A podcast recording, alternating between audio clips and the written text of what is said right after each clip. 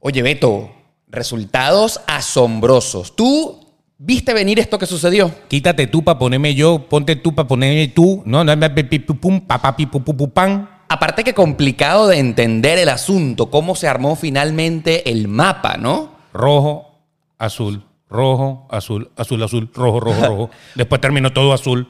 Correcto, ¿no? Pan, azul como el mar azul. O sea, Cristian Castro debe estar contento.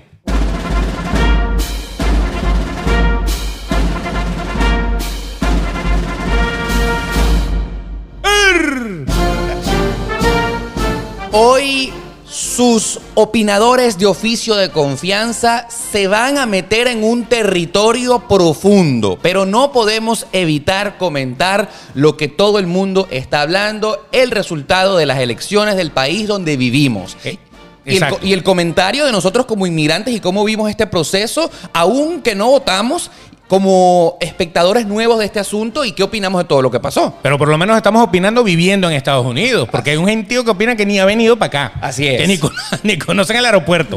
Pero bueno, pero está muy bien. Todo el mundo le gusta opinar, porque las elecciones de los Estados Unidos pareciera que fueran las elecciones del mundo. Sí. Porque el, el orden global, pues, depende de ciertos y determinados gobiernos, y uno de ellos es este.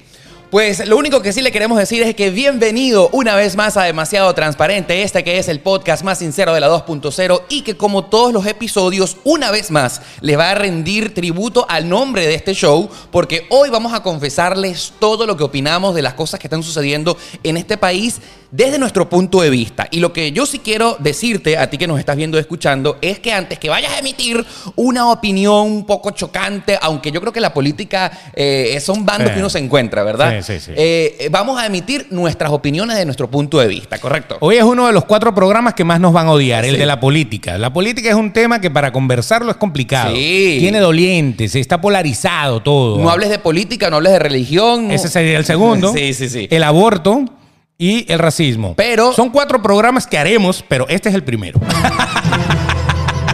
Pero está divertido armar No, este está bueno, este está bueno. divertido armar polémica, actualidad.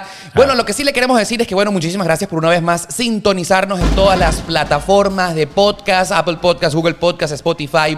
No olviden, por supuesto, suscribirse en cualquiera de las plataformas que nos escuchen. Es muy importante. Si a usted le gusta ese show, la mejor manera de apoyarnos es que le dé el botoncito rojo en la parte de abajo si nos están viendo en YouTube. Y sería fabuloso que activen la campanita de notificaciones para que nunca se olviden cada vez que haya un nuevo episodio. Y si la opción es Spotify, pues compártanlo en sus historias para que sus amigos, sus seguidores, los panas que tienen allí, también digan, oye, que es demasiado transparente, vamos a ver. Y también lo vean o también lo escuchen y también se peguen en esta familia que estamos haciendo. Cuando hagan, cuando lo compartan a través de Spotify, nos encantaría que nos etiqueten en nuestras cuentas de Instagram. Síganos en nuestros Instagram. Aquí están. Arroba el Betox, yo soy arroba Oscar Alejandro y compartan la felicidad de Demasiado Transparente con todos sus amigos. Así mismo. Y si usted quiere, de verdad, ahora que vienen las fiestas y que mucha gente dice, oye, no sé qué regalarle a fulano, qué regalarle a Mengana. Sí. No se olvide que la gente de Papercitos tiene cualquier cantidad de em, eh, pues regalos que usted puede customizar, que usted puede personalizar, digámoslo de alguna manera.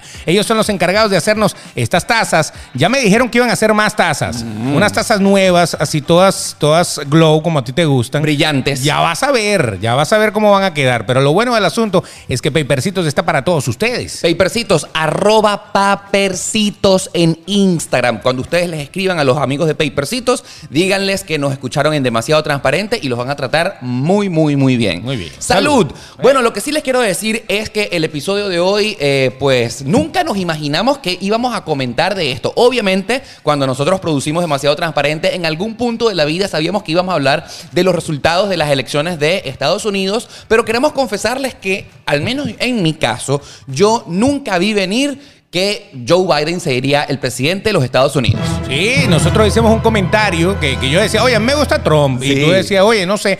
Pero lo, lo malo del asunto es que vamos a hablar previo. Sí, previo, previo, previo, previo, previo. a las elecciones.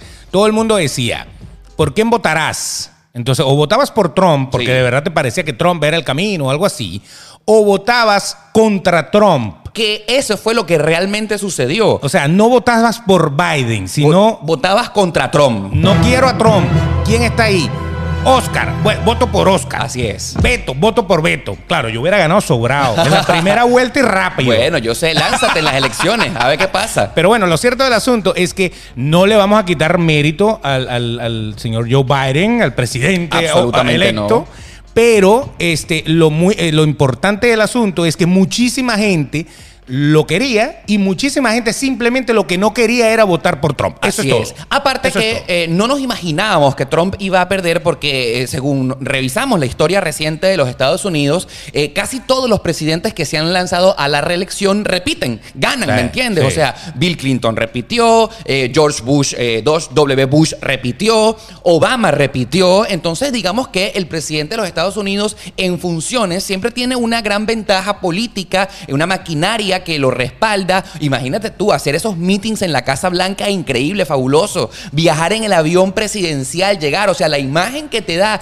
de poderío, de voy a sobrado, eh, realmente para que tú pierdas siendo presidente, lanzándote a la reelección, es que a la reelección, es que sencillamente tenías que haber sido muy malo, muy, Ah. muy malo. Bueno, sí, sí pasó. Yo creo que George Bush no repitió el papá. El, El- papá no, no repitió. El papá no repitió, pero me refiero a que Se, se el- quedó, ah, quedó ardido. Eh, en- la historia reciente, lo que me refiero, o sea, claro. eh, al- ah, sí, en estos últimos sí, todos han repetido. Todos han repetido, ¿me entiendes? Entonces, digamos que había como una racha de 20 años de presidentes de los Estados Unidos que repetían, imagínate. Y vamos a estar claros, si recordamos la historia, mucha gente dijo que el gobierno de George W. Bush ha sido uno de los peores que ha tenido Estados Unidos. Pero repitió. Pero repitió. Siendo el peor. Siendo el peor, repitió. Exactamente, ahí está. Y entonces resulta ser que, bueno, Trump se le ha volteado la, pues, las elecciones a último momento, cuando todo el mundo pensaba las elecciones, eh, las encuestas decían, no, Trump repite. Tú sabes que todas las, ele- todas, todas la- las encuestas decían que ganaba Biden sobrado. Y hace cuatro años yo me acuerdo que decían que ganaba Hillary sobrada. Así es. Por eso ya yo no le creía a, la- a la- a las encuestas. A las encuestadoras pueden simplemente darte una idea de cómo va la cosa como para influir en el electorado. Así de es. alguna manera. Ahora, te vamos, vamos a estar claros. Eh, las encuestadoras actualmente tienen unos sistemas para saber esos resultados realmente muy, muy atrasados. O sea, Claro. por ejemplo, llamar por teléfono en la casa. Hello. ¿Quién tiene en este momento en Estados Unidos teléfono en la casa? Nadie. Mira, nadie. está, está sonando la cosa esa. ¿Qué es eso? Eso no era un despertador. ¿Quién puso el despertador? ¿Qué es eso? Exactamente. Ojo, y no quiero decir que en Estados Unidos no existan teléfonos en las casas, sino que ese es porcentaje de la población que aún utiliza ese teléfono conectado allí en el cable son personas mayores generalmente, Claro. que tienen ahí viviendo en esa casa toda la vida. Pero en la actualidad yo les quiero decir que yo no conozco a nadie en Estados Unidos que tenga teléfono fijo en la casa. O sea que las encuestas de teléfono fijo fueron con personas mayores. Sí, mayores, exactamente. El voto mayor de 65 años. Exactamente. Eh, Eso pudiera haber no sido. se han actualizado en los métodos para saber información. Yo voy a votar por Biden porque él estaba conmigo allá en la casa. Yo me acuerdo de él, él jugaba dominó conmigo.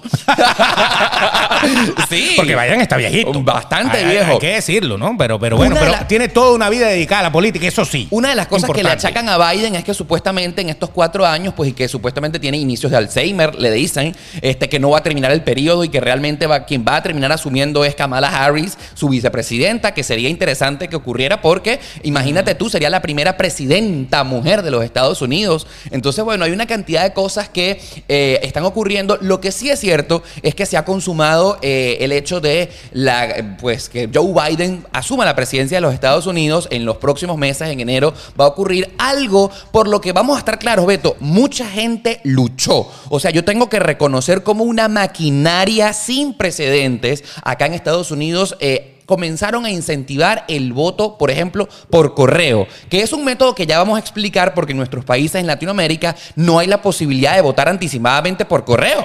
Exacto. Eso, eso ha existido siempre. Lo que pasa es que. En hay- Estados Unidos, en Estados Unidos. Pero ahí fue la estrategia.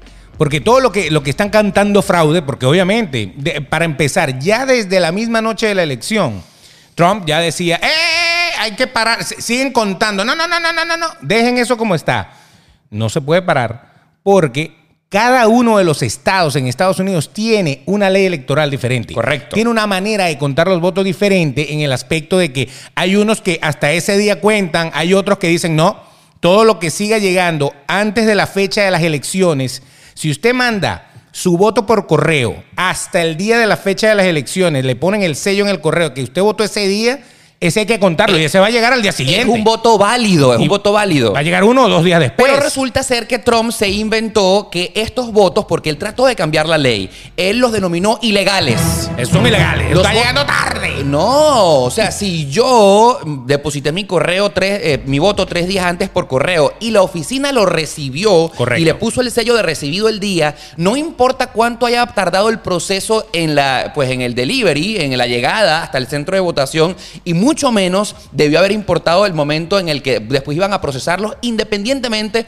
después que haya eh, pues cerrado las mesas. Pero si el voto fue entregado en la oficina de correo, ese voto es legal. Hasta el día de las elecciones. Exacto, legal. Que Trump- llegó dos días después, eso está legal y hay que contarlo. Claro, no importa porque llegó dos días después y fue procesado tres días más tarde, fue por retrasos en el correo, ¿no? Correcto, correcto. Trump se inventó a última hora de que estos votos eran ilegales. ¿Qué pasa, pana, no? Bueno, eh, a lo mejor él está pensando de que, ok, hubo, hay una, hay una ola de votos legales que de verdad están sellados y todo eso, pero él, él pensó que le estaban metiendo unos boticos de más que llegaron después. Exacto, eso fue una de las teorías. Claro. Y vamos a estar claros para quienes no entiendan un poco cómo es eso del voto por correo. Cuando tú decides hacerlo de esa manera, tú solicitas la boleta. Porque es que la pregunta es, ay, ¿cómo yo hago para que el voto no sea duplicado? Ay, ¿cómo yo hago para que no inventen eso? Pues resulta ser que es todo un método y se los voy a explicar un poquito. A ver, si usted quiere votar por correo en los Estados Unidos, Exactamente. Primero tiene que solicitar una boleta. Eso no es que le llega ahí. la boleta oficial. La llega boleta oficial. Correcto. Esa boleta obviamente no está marcada con tu nombre porque el voto es secreto. Claro. Pero lo que sí es cierto es que la boleta tiene un código de barras. O sea, no sé si es de barra o un código QR, pero lo que la hace... un código eh, electrónico que Única. cuando está pip, ahí está, eh, no hay duplicado. Exacto, no hay duplicado. Correcto. Fue emitida esa boleta para ti, te llegó Única a ti. exclusivamente. No hay manera de duplicar una boleta y que tú tengas dos, por ejemplo, como fue una de las eh, estrategias, argumentos que estaba diciendo Trump, diciendo que eran votos ilegales. Votar eh, por correo, no hay ninguna manera de que se pueda inventar una boleta adicional. Entonces, nada, pues te llega a la casa, tú marcas las opciones desde tu casa y obviamente vas al buzón y lo mandas por correo a la oficina de las elecciones. Y a él le funcionó. Hace cuatro años la gente votó por correo también y él también fue ganador. Aparte que hay que recordar que esta elección del año 2020 obviamente fue muy atípica al resto de la historia porque estaba el tema de la pandemia del coronavirus.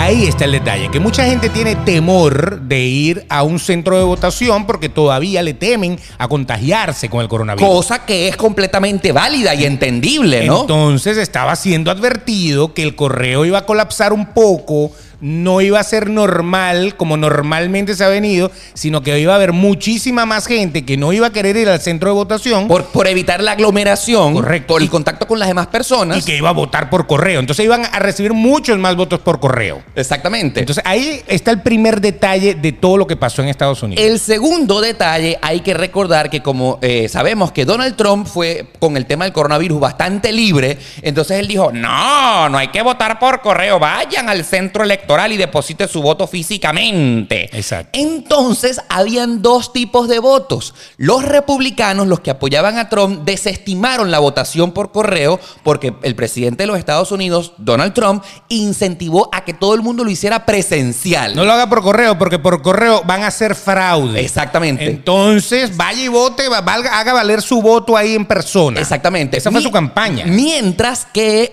eh, Joe Biden fue el que incentivó, porque tiene una política completamente opuesta a Trump, diciendo, vayan y voten por correo, porque es peligroso que usted vaya al centro electoral, porque hay acumulación de personas, eh, hágalo anticipadamente, con bastante tiempo, para que no ocurra nada, para que usted se asegure que su voto va a ser recibido. Por ende, la mayoría de los votos por correo fueron votos para Joe Biden.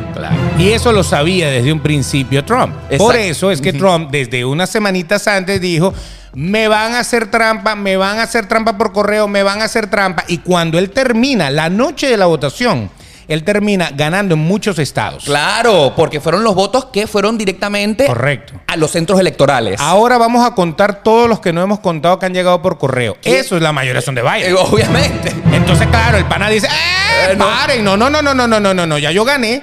Ya yo gané, eso no, eso no vale. Sí, Ahí, sí. eh, ahí hay un detalle. Entonces, claro, trata de disimularlo. No, no, bueno, sí valen, pero los que son válidos, pero es que me están metiendo, me están inflando, están votando los muertos, están votando. Bueno, Claro, o sea, era demasiado evidente. Si, por ejemplo, esta no es una cifra oficial, pero vamos a imaginarnos que quedaban por contar dos millones de votos por correo. que eso pasaba en Pensilvania. Exactamente. Eran Entonces, dos millones y pico de votos que no habían sido contados la noche de la elección. Claro, ¿quién fue el que incentivó a votar por correo? Biden. Claro. El 80% de esos votos tenía que ser para Biden. Exactamente. Y, Y cuando tú sacas la cuenta, tú dices, oh, oh, si el 80% es para Biden, me planchó. Exactamente. ¿Y lo planchó? Sí, sí, ¿O sí, no sí, lo sí. planchó? Bueno, ahí están las cosas. Sí, complicado análisis porque sobre todo para nosotros los latinos este tema del voto por correo es nuevo, ¿me entiendes? Sí. Y la mayoría de los... No, en nuestros países ni se les ocurra. En, en Venezuela uno vota por correo y llega para las elecciones que sí. Sí.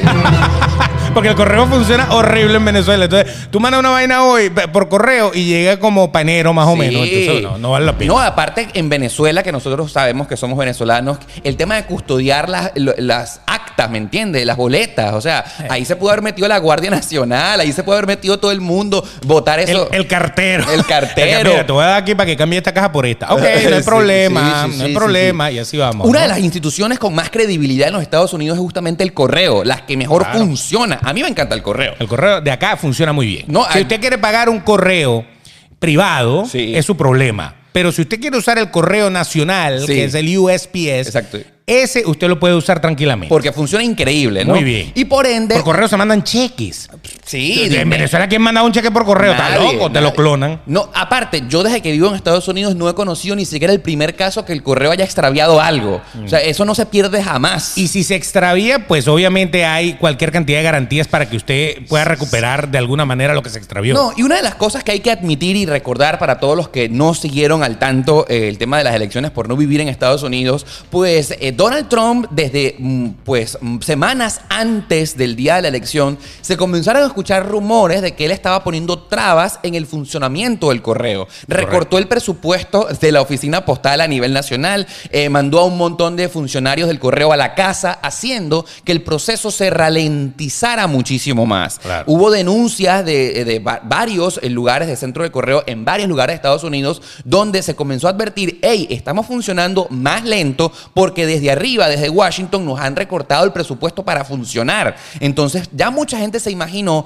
que esto iba a ocurrir. Ahí brincaron los de la cámara baja y brincó todo el mundo. No, no, no, no, no. Hay que darle más presupuesto al, co- al correo. Claro, y Trump se negaba, ¿no? correcto. Ahora, fíjate tú... O eh, sea que si hubo una estrategia, eh, fue la estrategia desde un principio fue tratar de frenar los votos por correo de Sí, alguna manera. sí, sí, sí, sí, sí. Porque, porque eso era lo que estaban jalando por el otro bando. probado además. Claro. Ahora, a mí lo que me parece muy triste, porque, y aquí vamos a ser em, demasiado transparente. Yo creo que voy a, eh, bueno, ya, si me siguen en Twitter, arroba el Oscarale, eh, ya saben esto, pero lo voy a decir pri- por primera vez acá en el programa. Yo le iba a Trump. Yo de verdad tenía eh, simpatía por él y ya voy a justificar mi respuesta. Pero yo como de algunas políticas de Trump, pues a mí me comenzó a decepcionar de que si tú estabas seguro de lo que estabas haciendo, si tú como presidente estabas eh, tranquilo de que ibas a ganar, ¿por qué tú amañar los resultados? ¿Por qué tú amañar el sistema? ¿Por qué tú recortar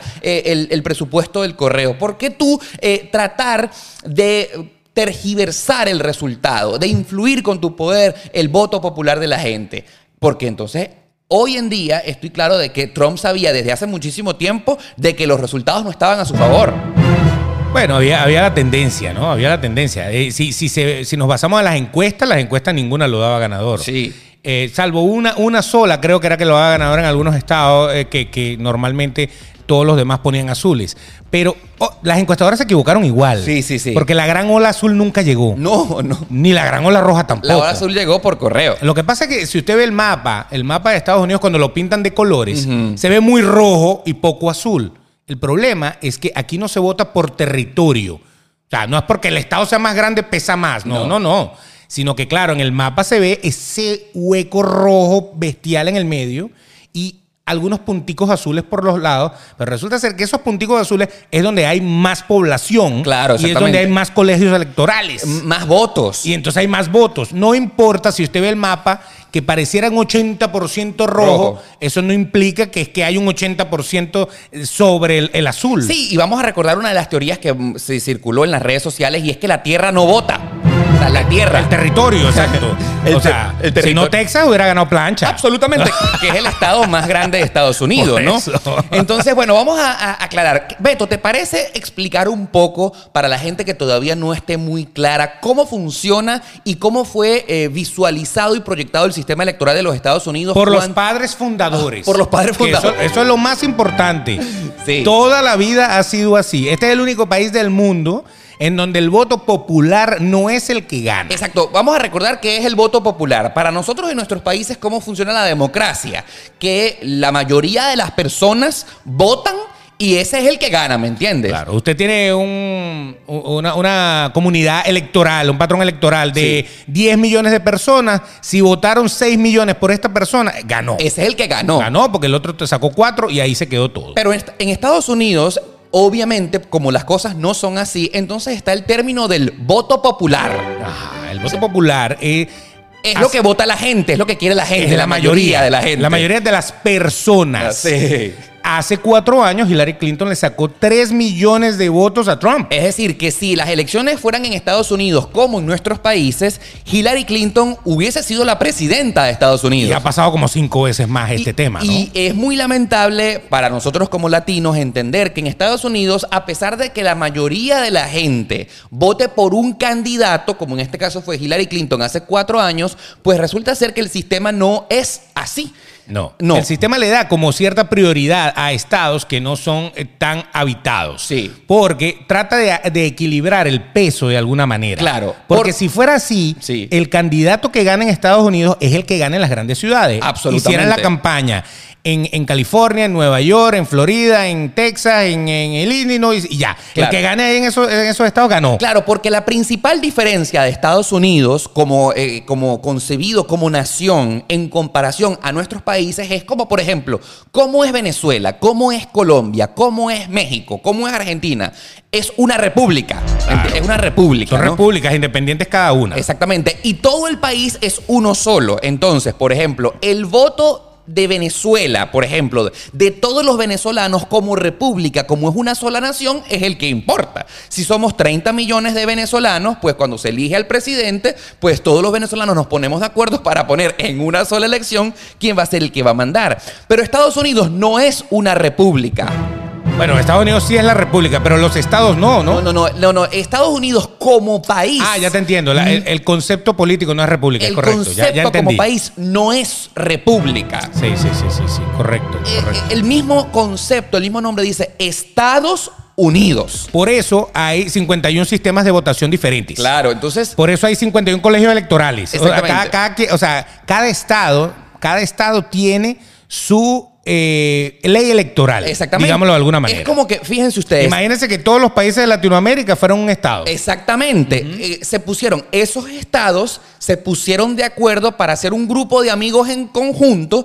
y crearon un país que se llama Estados Unidos. Exactamente. Pero como cada estado es independiente, tiene su manera, tiene su poder, tiene su voto y entonces, pues cada quien tiene su manera. Ahora, es un poco O complicado sea, de eso- imagínense, imagínense que hay 51 paisitos Ajá. formando un gran, una gran nación, ¿no? Entonces, los padres, fundador- fun- los padres fundadores que dijeron hace 200 años atrás, como cada paisito, como cada estado tiene su representación y es independiente, según los padres fundadores dijeron, bueno, es injusto que los estados más pequeños no tengan la representación que tengan las personas, por ejemplo, de Nueva York, que en ese momento... que sería el más, el más pesado en aquella época y todavía creo que es el estado más, eh, la ciudad, por lo menos la Califo- ciudad. California. California es el más poblado. Sí.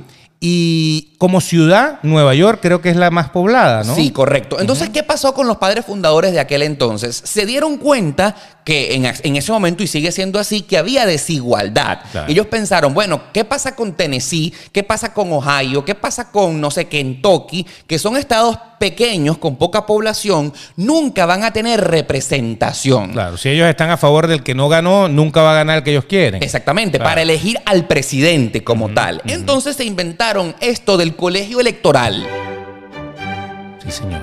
Los Entonces, colegios electorales. el colegio electoral resulta ser que para que los padres fundadores se quedaran tranquilos y pudieran decir, todos en este país debemos tener una representación i- ecualitaria. ¿no? Igualitarias. Tenemos que tener algún porcentaje que cuente ahí en la votación general. Entonces, pues se inventaron la figura de los colegios electorales. ¿Qué significa esto? Que en eh, estados en los que a lo mejor no hay mucha gente, inventaron la figura de que van a haber representantes, o sea, personas que van a votar en una elección final que le van a poner más representación en contraste de las ciudades más grandes. Es decir, que si por ejemplo, en la actualidad, ¿cómo funciona en nuestros países? Si Iowa, si Kentucky, si Ohio, son estados donde no hay mucha gente, pues no importa. Para la elección presidencial no importa. Aquí quien importa es el global de los Bueno, electores. Por ejemplo, por ejemplo, Alaska. Sí, Alaska. Alaska tiene muy poca población. Muy poca gente. Por, por, por condiciones climáticas, por todo lo que te dé la gana. Hawái, Hawái. Hawái tiene poca población, por territorialmente es pequeño y todo eso. Exactamente. Pero Alaska tiene tres colegios electorales. Claro. O sea, de todos los Tres- 270, Tres votos eh, del colegio Ajá, electoral. Tres votos, exactamente.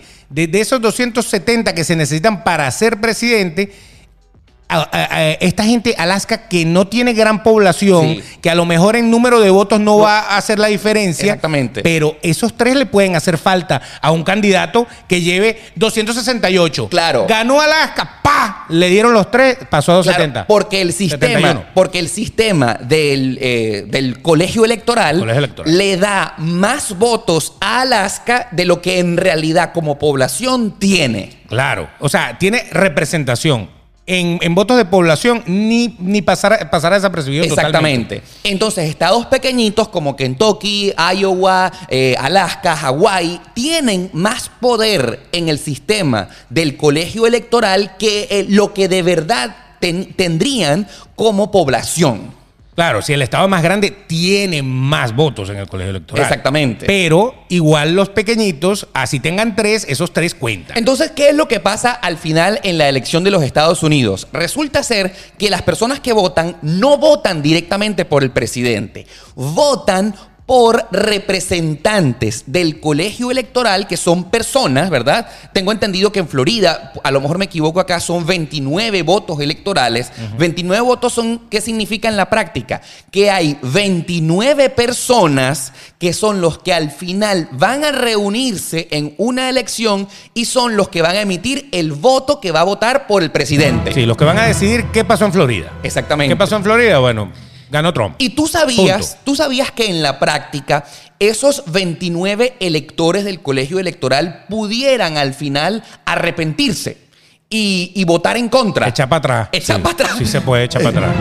Sí se puede echar para atrás. Fíjate tú, porque sos una persona independiente que pudiera cambiar su tendencia. Claro. ¿Qué, qué es lo que sucedió justamente en las elecciones de Hillary Clinton versus Trump? Resulta ser que como se supo que Hillary Clinton había ganado el voto popular y no Trump, eh, hubo eh, artistas como por ejemplo Lady Gaga que hace cuatro años incentivaron y decían personas que votan en los votos electorales, eh, representantes del pueblo, cambien su tendencia y voten por Hillary Clinton porque ella es la que de verdad fue la que ganó, la que la gente quiere. Y hubo un eh, elector del colegio electoral que se le volteó a Trump a última hora y votó por Hillary. Bueno, puede pasar, puede pasar. pero al final- Yo puedo pensar, eh, o por- porque a lo mejor yo estaba indeciso y tomé la decisión y después dije, no, pero ¿por qué? Yo, yo puedo echar para atrás. Exactamente. Échese para atrás. Y de hecho, el sistema del voto electoral, del colegio electoral, cuando fue concebido hace más de 200 años en Estados Unidos, desestimaba a la gente. Porque entonces los padres fundadores decían, esta gente que son electores del colegio electoral son personas con más sabiduría que el pueblo. Y si el pueblo se equivoca y vota por un... Estos can- pueden enderezar el, el papagayo. Exactamente. Bueno, era, era otra época en donde, en donde no todo el mundo estudiaba, donde no todo el mundo estaba preparado. Había mucha gente que me imagino que no sabía ni leer. había- entonces, obviamente, buscaron esa figura de gente que era un poco más eh, preparada para el momento. Pero ¿no? que el mundo ha cambiado. El pero, mundo ha cambiado, claro, ¿no? Claro. Entonces, claro, pero hoy en día la cosa no es así. Hoy en día todos los seres humanos tenemos la por- oportunidad de votar porque a nosotros nos dé la gana, ¿me entiendes? El asunto es que eso no va a cambiar, porque para poder cambiar el sistema electoral norteamericano hay que hacer una reforma a la Constitución prácticamente. Absolutamente. Y eh, querrámoslo o no, en este país son ultraconservadores con sus leyes. No, aquí, aquí no se hace reforma. esa- eso es la constituyente, eso es. No va. Eso es de México para abajo. Sí. Eso de, de allá para arriba ah, no se hace nada de eso. Sí, y las personas en Estados Unidos primero muertas antes que cambiar la constitución. Nada, porque la constitución. Si, si esto ha funcionado tan bien todos estos años, Sí. ¿por qué vamos a echar a perder las cosas? No, pero no funciona bien, Beto. Te estás dando cuenta que el sistema hoy Bueno. en día no se adapta a la realidad. Pero, pero tú mismo acabas de reconocer. Vamos, vamos a, a pensar. Si yo vivo en Alaska, entonces mi voto no cuenta. pues es la realidad. ¿verdad? Porque las grandes ciudades son las que van a ganar el voto popular. O sea, porque date cuenta, por lo menos en esta elección y en todas las últimas elecciones, en las grandes urbes, en las grandes eh, zonas metropolitanas, en las grandes ciudades, ganan los demócratas.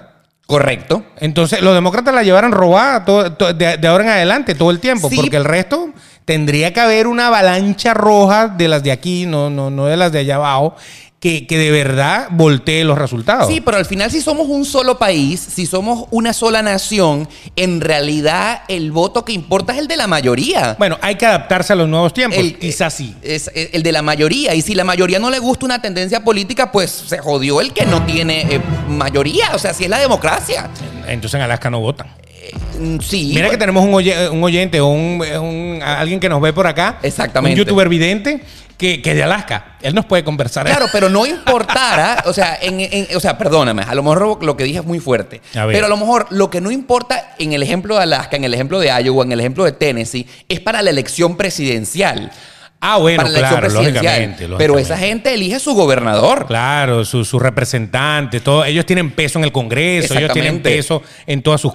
Todas sus instituciones son elegidas. Claro, y eligen sus Hasta los jueces, todo, ellos tienen sus jueces, eh, tienen sus cosas. eligen sus alcaldes, Claro. eligen sus concejales, sus representantes al- a la Cámara de Representantes, al Senado. Lo que no tendría tanto peso es en la elección del presidente. O sea que tú estarías de acuerdo en que eso cambiara, en que, en que volviera, en que el voto popular sea el ganador. Sí, o sea, a lo mejor yo todavía no soy ciudadano de los Estados Unidos y a lo mejor muchos de los que nos están escuchando sí lo son y van a decir, Oscar, ¿qué está diciendo si él no puede votar todavía? Él no tiene derecho a opinar. Claro. Lo que pasa es que ni somos analistas políticos ni, ni, ni votamos en Estados Unidos todavía, pero, pero, bueno, somos ciudadanos que vivimos acá. que- que vivimos aquí. Y tenemos una opinión y estamos en un país tan democrático que podemos dar nuestra opinión. Absolutamente, y quiero decirte que en cuatro años yo me voy a convertir, si Dios quiere, y si las cosas no cambian, en ciudadano de los Estados Unidos y en cuatro años podré votar. Coloque aquí el meme del chavo de ¿qué creen? Hay video. Hay video. Así Va a haber mismo. video, exactamente. Claro, va a haber video de, De- de- de cómo te preparas para la ciudadanía y todo eso. Y obviamente como residente permanente me estoy preparando para tener una posición política y cuando sea eh, mi, eh, mi momento para votar en cuatro años voy a emitir mi voto. Ahora, cuando tú te inscribas, ¿vas a inscribirte por un partido o te vas a meter a independiente? Me voy a meter a independiente. Ahí está. O sea, yo veré cada cuatro años por quién voto entonces. Ahora fíjate tú, has tocado otro tema interesantísimo. eso, eso es lo que más me gusta de la democracia de acá. ¿Cómo es eso? ¿Cómo es eso que tú te inscribes por un partido político? Correcto. Porque es que en nuestros países uno no se inscribe por ningún partido Tú te político. inscribes como persona y ya tú militas en el partido que te dé la gana. Exactamente. Es más, puedes ser un camaleón, puedes ir cambiando de colores. Y justamente en el último momento de la boleta, de, está secretico ahí, que nadie te ve, tú puedes cambiar tu tendencia política y cambiar tu voto al último momento. Claro, ya, a lo mejor usted ha sido siempre de A y de- vota por B. Exactamente. ¿Qué significa? A ver, vamos a explicarlo. ¿Qué significa que en Estados Unidos uno se puede inscribir dependiendo del partido político que sea? Usted decide, cuando usted se inscribe, usted decide qué tendencia política tiene. Claro, pero ¿para qué? ¿Sabes para qué? Para que sume los votos. No. Y adicionalmente recordamos que acá hay primarias. Aquí uno, antes de votar por el presidente, hubo una votación anticipada para elegir dentro del, internamente dentro del partido, quién va a ser tu representante. Claro, las hubo, las hubo en los dos partidos, a pesar de que obviamente en el republicano Trump eh, estaba robado. Los republicanos se pusieron de acuerdo y decir, vamos a Reelegir vamos a, reelegir a Trump Correcto. y que nuestro eh, candidato internamente sea el presidente actual. Pero los republicanos, recordemos que hubo unas primarias. Una candela, sí, sí. Había, había como 20. Bernie Sanders. Y después se fueron yendo. Exactamente, Bernie Sanders. ¿sí te Elizabeth? Warren, la misma Kamala Harris estaba metida ahí. Había mucha gente. Entonces, lo que te permite como elector inscribirte como un partidario de un eh, pa- eh, partido u otro, valga la redundancia, es que tú puedas participar en esas En primarias. En las primarias. Porque tú eres demócrata, entonces tú puedes participar en las primarias demócratas. Exactamente. Entonces, si tú te inscribes independiente, no vas a tener derecho a recibir información del candidato de tu partido, ni tampoco vas a poder votar en ese proceso de las primarias. Y ellos cuentan con tu voto. Cuando ellos sacan su, su- su perspectiva, su proyección, Sí. ellos, ellos dicen, bueno, ¿cuántos de nosotros habemos en esta ciudad o en este estado? bueno, hay tantos inscritos. Eh, estos son los que en teoría deberían de ser de nosotros. Exactamente. Estos no se van a voltear. Ojo, usted se puede voltear. Pero esto, esto, estos son los nuestros. Claro, lo Ahí está. interesante es que al final, cuando llega el día de la elección, bien sea que lo hagas por correo anticipadamente o que vayas el propio día de la elección, Que son las tres formas de votar. Exactamente. Tú igualito como, a pesar de que te hayas inscrito como demócrata o como republicano o del Partido Liberal, porque hay otros partidos aquí que existen, ¿no? Claro, El claro. Partido Verde. Tú igualito, el voto es secreto y tú puedes votar en el último momento porque el que a ti te dé la gana. Claro, el voto es secreto. Porque Ahí el lo ha voto es dicho. secreto. Pero, pero usted está inscrito en el partido. Ahora, la mayoría de la gente en estos últimos tiempos se está inscribiendo independiente. Sí. Porque se ha polarizado mucho. Yo, yo creo que el, el problema de la nueva geopolítica en general es que eh, lo- los países están totalmente polarizados. Es impresionante. Antes, acá había republicanos y demócratas, como lo sigue habiendo ahora. Y como que convivían, no había odio porque tú eres demócrata, no, no había esa pelea en la casa, ¿me entiendes? Entonces, hoy en día sí la hay, hay esa división tan fuerte que hay mucha gente que dice, bueno, prefiero ser independiente y ve qué, qué carrizo pasa. Yo en este momento quiero mandar un saludo muy especial a una oyente en particular que es mi amiga querida Luisa Sanoja. Ella escucha todos los capítulos de Demasiado Así Transparente. es, así es. Querida Luisa, un beso porque ella ha sido para mí la que me ha instruido en todo el tema de cómo son las cosas acá en Estados Unidos porque ella fue la que me recibió. Mi querida Luisa me comentó, y esto es una anécdota que quiero compartir contigo y todos ustedes porque es sumamente interesante. Cuando tú te eh, juramentas como eh, ciudadano de los Estados Unidos y entonces pues te inscribes juras ante la bandera, usted se está convirtiendo en ciudadano de los Estados Unidos. Jura cumplir, proteger esta patria y ser americano por siempre. Y tú dices, lo juro. Y entonces ocurre ese momento bonito donde aplaude. ¡Ah! Y aquí. aquí No, está. no, no, Ahí está. Y te conviertes en ciudadano y la bandera. Resulta ser que el primer eh, proceso que ocurre luego de que tú te juramentas como ciudadano es que te puedes Vaya a escribirse. Vaya a inscribirse, exactamente. Vaya, vaya, pasa por aquella mesita. Exactamente. Te juramentas, recibe tu, eh, recibes tu certificado de naturalización como americano Pase por aquí. y pase. Pase por aquí, ya usted sabe. Métase, métase, métase, Exacto. vamos. Estás inmediatamente en el mismo lugar, en el mismo momento. eh, otros procedimientos que ocurren luego de que te haces ciudadano. Proceso número uno, inscribirte en el registro electoral. Obviamente, ya puedes votar, por favor, métete. In- inmediatamente. Pero para- ya. No lo dejes para después. Correcto. Inscríbete aquí. Ahí mismo, en esa mesa en donde tú pues, te vas a inscribir en el registro electoral de los Estados Unidos, están los dos partidos o están los varios partidos. Métete aquí conmigo, inscríbete como republicano, inscríbete y también como... están los testigos de Jehová atrás.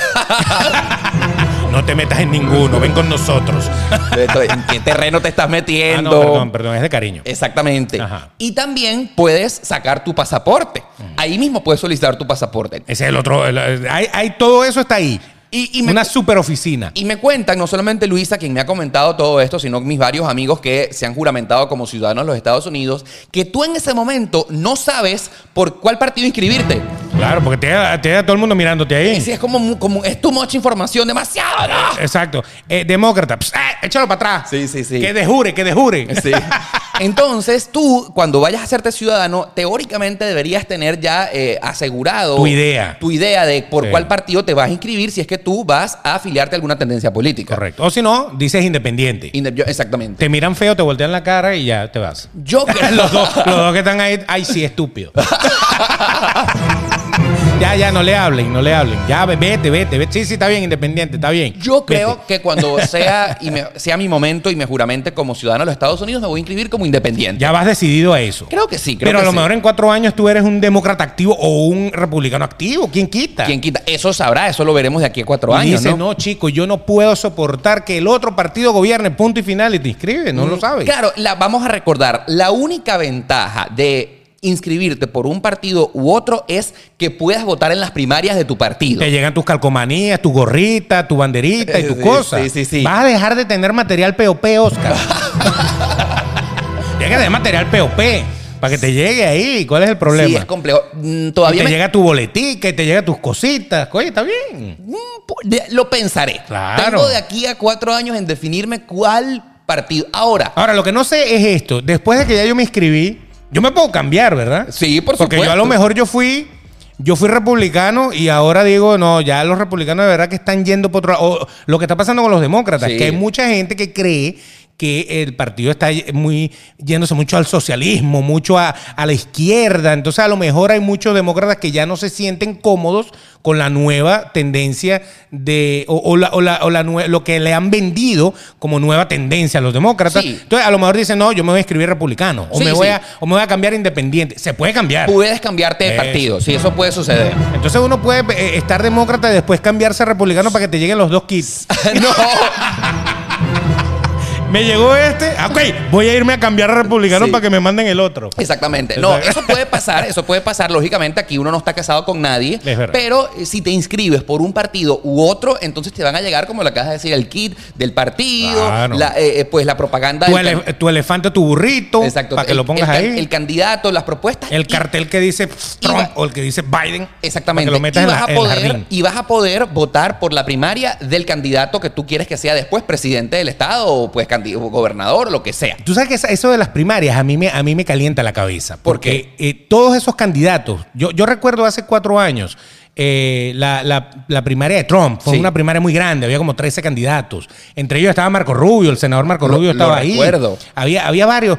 Este, y tú dices, se caen a piña, se sacan los trapos. Tú no sirves porque tú hiciste esto, tú no sirves porque tú no sirves. Y después, bueno, ganó Trump. Entonces, sí, yo lo apoyo, yo lo quiero, él es un gran tipo, es lo máximo. Claro, ¿Te por- das cuenta de ese, de ese tema? Porque- Después de que ellos mismos han puesto los trapos al sol, entonces después tienen que abrazarse todos felices de la vida y, y- o sea, no. Así es la democracia. Correcto, pero, pero, pero ese, ese, ese caerse a golpes internamente saca a relucir todos los problemas de la familia, es lo que me refiero. Así es, y justamente hablando de eso, eso fue otro de los fenómenos interesantísimos que ocurrió justamente días después del día de la elección acá en Estados Unidos, y es que, por ejemplo, eh, personajes muy relevantes del Partido Republicano se de- desenmascararon completamente de Trump.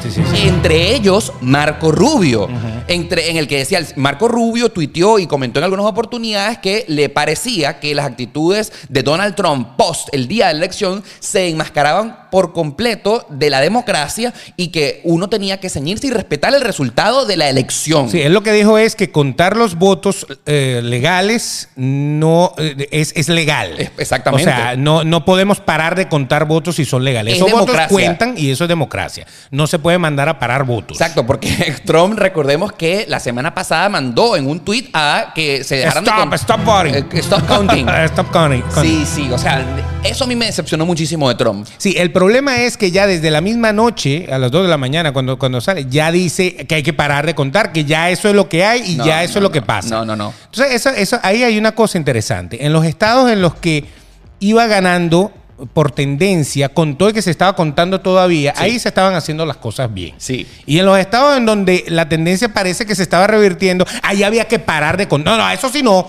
esos están ilegales. Ilegalizar por, por la tendencia. O sea, los que están contando en los estados que yo estoy ganando está bien, eso está bien porque esos sí están legales. Los que están contando en los estados donde yo puedo voltear, se me puede voltear, paren eso Sí, ahí. sí. Eso no estuvo bien. Ahí tú te estás dando cuenta de que Trump sabía que iba perdiendo. Eso, eso no está sí, bien. eso no Eh, está- que ellos tienen su- sus bases internas allí que están pendientes de todo eso. Ahora, el problema acá radica en que hay una incitación a que la gente desconfíe del sistema electoral americano. Sí, y eso es lo que justamente Eso no está bien. a muchos les ha dolido, que Claro. a los americanos, independientemente de cuál sea la, eh, la tendencia política que tengan, lo más importante es cómo funciona el sistema. Sus instituciones Exacto. son sagradas. Exacto, y se sienten orgullosos de, sea como sea el Claro. resultado, lo más importante es la institucionalidad, la democracia, el apego a la ley y Trump en los últimos momentos después de- el- del día de la elección se desapegó por completo, empezó a incitar al odio y eso fue lo que mayormente la gente le criticó. ¿Cómo tú como presidente de los Estados Unidos, como un ciudadano, estás desconfiando del sistema? Claro. No puedes hacer que eso gente, la gente crea eso. Claro, y, y para la gente que a lo mejor no entendió porque tuvieron cuatro o cinco días contando votos y tal, si ya eso se acabó, qué pasa y todo eso, es que sencillamente si usted vota por correo, usted tiene chance incluso de mandar su boleta el mismo día de la elección. Eso está bien. Y si usted manda su boleta el mismo día de la elección, el 3 de noviembre yo mandé mi boleta, aquí Sí, está. El correo me la Lo recibió. sella, Sí, sí, sí. Va para adentro. Eso no va a llegar el mismo día No. al, al centro eh, donde están contando. Sí, sí, sí. Eso va a llegar al día siguiente o dos días después, dependiendo de dónde lo mandó, dependiendo de lo colapsado que esté el sistema. Sí, sí, sí. Esos votos cuando lleguen hay que contarlos. No, pero no. esos votos fueron legales, legítimos y todo. Ahora, tú sabes lo, loco de, de- de este asunto es que como te estás dando cuenta, como cada estado tiene eh, su manera Su de... ley y su política. Sí, exacto. Y su sistema, Claro. además. Fíjate tú lo interesante, como Florida, que siempre ha sido por siempre uno de los estados que ha sido lo que llaman estado péndulo, ¿no? Donde nunca se sabe exactamente quién va a ser el resultado ganador. Pues Florida, a lo mejor como es un estado que tiene mucho poder económico y que aquí, aquí hay bastante plata en Florida en comparación Claro. con otros estados de menos eh, poder adquisitivo, por decirlo de esa manera. Acá el sistema electoral de Florida es bastante poderoso, es eficiente, se han hecho las tácticas para tecnológicamente contar los votos rápidos y Florida, el mismo día de la elección, se supo quién ganó. Primera vez en la historia. Primera vez en la historia, porque siempre se tardaban también. Florida hubiera sido normalmente Sí, uno de los sí. estados que estuviera trancado ahorita. Pues no. Pero tú sabes que cuando la, la elección del gobernador hubo un rollo fuerte aquí en Florida, que había problemas en, en- en Broward. Y que de por sí destituyeron a la persona que estaba encargada del colegio electoral allá, de- del centro electoral allá.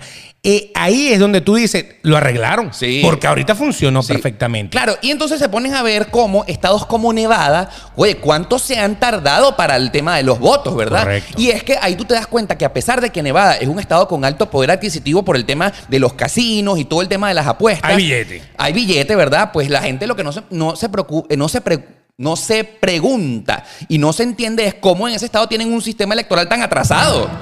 Bueno, lo que pasa es que, eh, por lo menos en, en Pensilvania, que, Sí. que fue uno de los que pidió chance de poder recibir boletas hasta el viernes después de las elecciones. Sí, exactamente. Y se lo dieron. Le dijeron sí puede. Claro. Entonces, había más de dos millones de, de- de boletas por contar el día de las elecciones. Claro. Eso no se cuenta en un día. No, no, no, no. Por más que eso, eso hay que meterlo ma- manual en una maquinita, Sí. ra, ra, para que, para que vaya eh, eh, metiendo la broma. Imagínate meter dos millones y pico de boletas. en el sistema, ¿no? Eso en dos horas está listo. No, es eso tarda, es tarda tiempo. Ahora, a ver, fíjate tú, vamos a imaginarnos, vamos a tratar de ser un poco brujos en el que, por supuesto, eh, ahora en el nuevo periodo de Joe Biden, ¿cómo crees tú que serán las cosas, no? Porque vamos a estar claros que si la gente votó por un cambio es porque quieren que las cosas en Estados Unidos sean diferentes en la era post-Trump. Claro. Imagínate tú, ¿cómo crees tú que Joe Biden va a atacar el tema del coronavirus? Eh, Joe Biden va a proteger a Venezuela en el sentido de que va a apoyar a Juan Guaidó.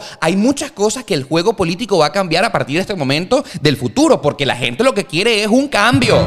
Llegará, llegará el 20 de enero y veremos, ¿no? Mm, eh, no sé qué día exactamente. 20 de enero sale, sale Trump. Sí. Entraría, entraría el nuevo presidente. Pero fíjate, hay una cosa interesante de eso. Eh, no se dejen llevar por lo que las campañas han vendido, porque cada campaña Sí. eh, le saca trapos al otro y cada campaña vende. Por ejemplo, la campaña eh, demócrata decía que Trump era un dictador, un Sí. dictador de derecha, que era igualito a un Chávez, que era todo eso y tal. La campaña de Trump decía que Biden y, y Un co- Harris un comunista. es un comunista que van para el socialismo, que se da la mano con Bernie Sanders y que se abraza con, con el squad, Sí. que son todos amigos. Que se abrazan con Castro en Cuba, con. Maduro en Venezuela, con, con los todo dictadores. el mundo. Entonces, eso, a- eso son, eso es propaganda política. Ese es la, el enfoque, el mercadeo de cada una de las campañas. Es ese. Guerra sucia. Pero recordemos, y es lo que quiero dejar bien claro acá, en Estados Unidos no gobierna el presidente. No. El presidente es la figura. que propone, que termina de, de- de poner la firma. Pero acá para que el presidente tome una decisión, tiene que pasar por 300 personas más. Absolutamente. Las- 100 en el Senado de arriba y 200 y pico en el de abajo, la Claro. Cámara Baja. O sea, acá hay un equilibrio. Por de eso poderes, de poderes, de, de separación de poderes, ¿no? O sea, Biden está arriba, pero entonces hay republicanos en el, en el Congreso que le pueden trancar todo lo que él diga. Absolutamente. Como hay demócratas que a lo mejor no les va a gustar algo y van a decir yo no estoy de acuerdo. Que por cierto, vamos a hablar claro, ahora Biden como presidente demócrata resulta ser que tiene el Congreso en su contra, Claro. porque el Congreso en ambas cámaras, no, perdón, el Congreso No, arriba. en el Senado, El Senado. en el Senado es mayoritariamente La Cámara Alta. republicano. Correcto. Y la ahora baja sí es demócrata como gobernó Trump. Exactamente. Correcto. Y vamos a estar claros que ahora eh, la inclinación de poderes dentro de la Corte Suprema también es mayoritariamente republicana. O, conservadora. Conservadora. Digámoslo de alguna manera. No, no, no, no son tan liberales. Exactamente. Entonces, eh, Joe Biden va a gobernar a partir de este momento como presidente con los poderes inclinados hacia los republicanos. Así que para Pero todos. está bien, está bien. E- Está bien, porque si todo estuviera a favor del presidente, puede pasar que tomen decisiones pro partidistas Correcto. que no son en pro del país. Exactamente. Como para acomodarse. Está bien que sean de un bando y del otro y que para tomar una decisión importante, pues porque una decisión importante en Estados Unidos afecta al mundo. Absolutamente. Entonces ahí está bien que hay equilibrio. Por eso les digo, todo el que crea que ya, porque he escuchado más de una, se jodió. Estados Sí. Unidos.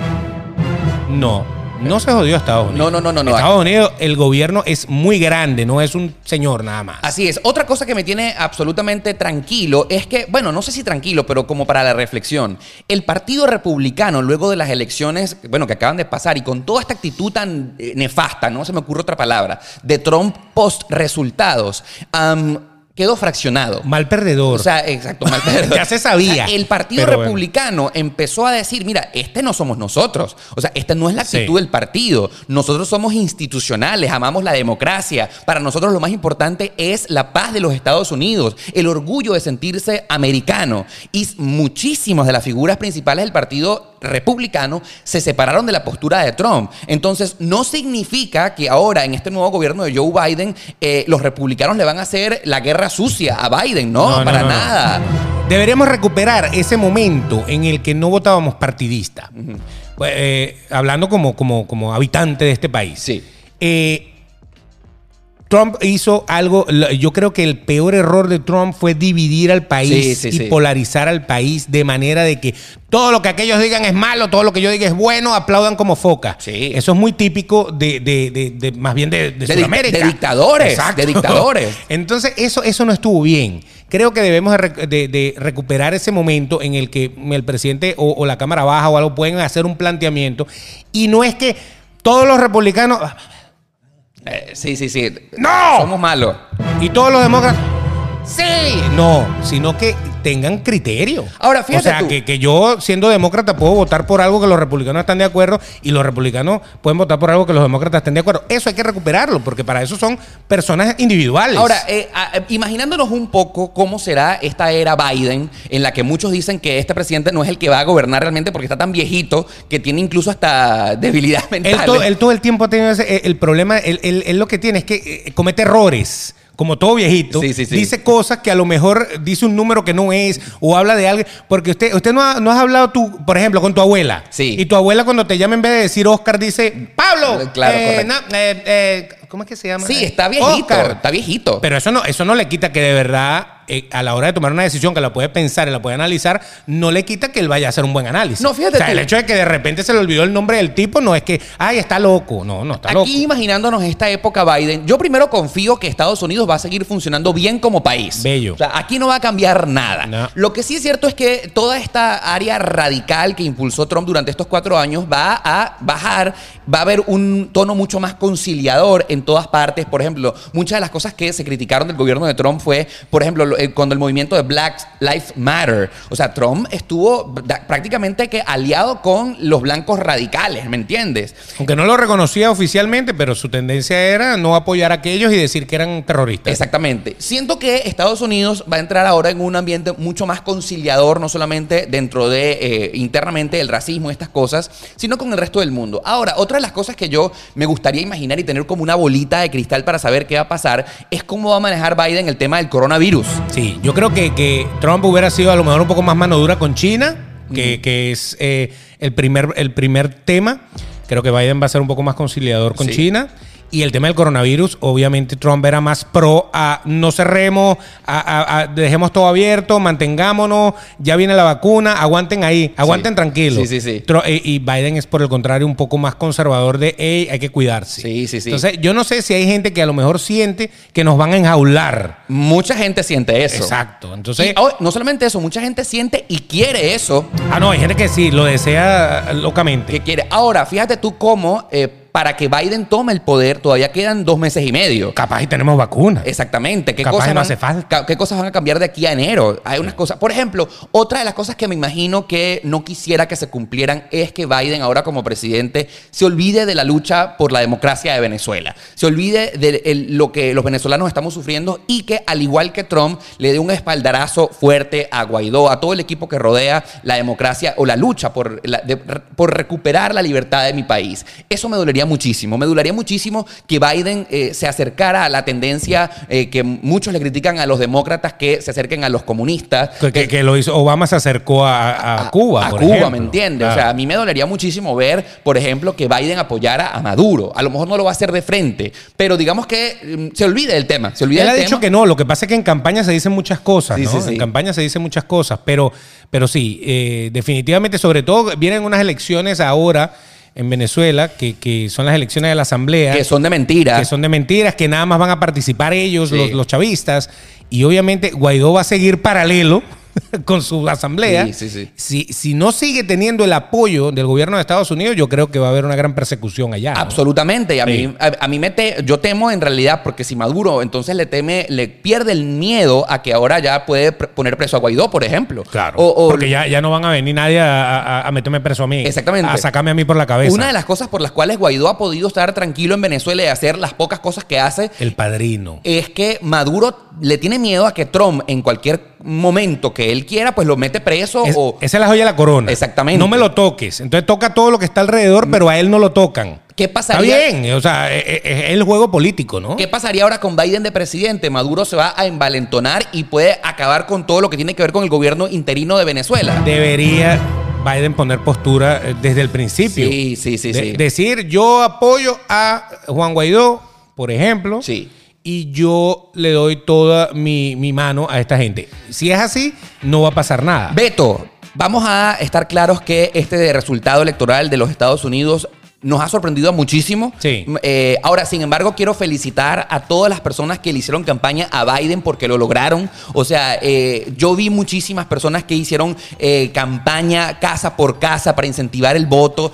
Se unieron muchos aliados, las grandes empresas, para ir en contra de Trump. O sea, los medios, los medios, o sea, se aliaron en contra de Trump y de alguna manera lograron su objetivo.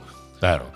Ahora, eh, si usted de verdad está dolido por lo, lo que sucedió, recuerde que este es un gran país y este es un país donde los poderes, hay muchísimos poderes por elección popular, hay mucho equilibrio. No se crean que aquí hay, hay una tendencia No, no, no. a que nos vamos a ir por un hueco. Si a usted le parece que lo que viene no está bien, tranquilos. E- Este es un país que se puede gobernar. Absolutamente. Aquí hay una democracia que es admirable y que nosotros de verdad, por eso tomamos la decisión de venir para acá, porque este es un país excelente en ese aspecto. Y una de las cosas que a mí más me llena de paz es que al final la gente cuando se expresa tiene el poder de ser escuchada, Claro, ¿me entiendes? claro, claro. Si cuando aquí algo pasa mal, si algo que las cosas se eh, van por fuera del carril, la gente tiene la oportunidad de quejarse y la mayor demostración ha sido esta elección. La mayoría del pueblo norteamericano sentía que con Donald Trump las cosas no iban bien, que era un presidente poco conciliador, que era que estaba llevando el país a un rumbo que no quería y la gente masivamente se expresó y sacó a ese señor señor de la presidencia